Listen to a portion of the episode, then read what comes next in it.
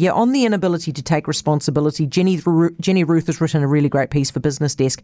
Um, basically, the title is "Reserve Bank is making stuff up." I'll run you through some of those details very shortly. Also, Patrick Smellie of Business Desk will be with us quarter past six with his take on this. Heather du Plessis-Allen. There are renewed calls to get foreign bus drivers into the country. This time, the call is coming from Wellington, where bus disruptions are expected to carry over into the new year. Samantha Gain is Metlink's general manager. Hi, Samantha. Hello, Heather. Greater Wellington wants bus drivers added to the government skills shortage list. Do you agree? Uh, we certainly do. We've asked for that to happen to help us relieve the shortage that we're currently experiencing. What have they said to you? I'm not sure we've had a formal response, so we're continuing to advocate for that, but really hoping you know that the loosening up of the immigration settings would really help us with relieving the um, shortage we've got of around about 120 bus drivers at the moment in Wellington. Have you got any indication that they are listening to you at all? Because I mean, everybody is clamouring to get them to let their people in, right? The, the workers that they need. Any indication that you're going to get some sort of special treatment here?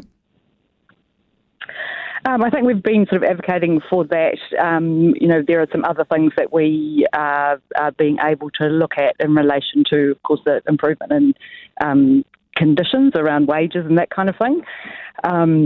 And the advocacy is, is one of the tools in our toolbox, or one of the levers, I suppose, that, that we may have that we can mm. bring to bear. Yep. Okay, 8% of bus trips already cancelled. That's 1,800 trips, 1,900 trips. How many more next year do you think?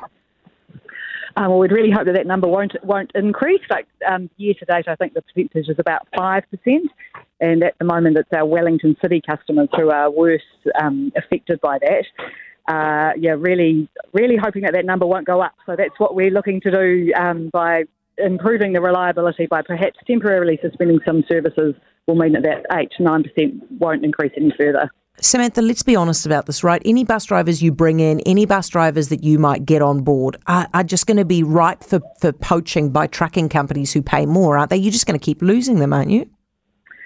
I mean, it is a difficult situation we've got with shortages, you know, right across the sort of transport industry. Um, one of the things, you know, another thing that, that probably could do with some attention is um, upping the profile of bus driving as a as a rewarding career. It is quite a different thing from driving a truck, you know, with the um, engagement with people and things. So there are people who would rather do that than drive a truck.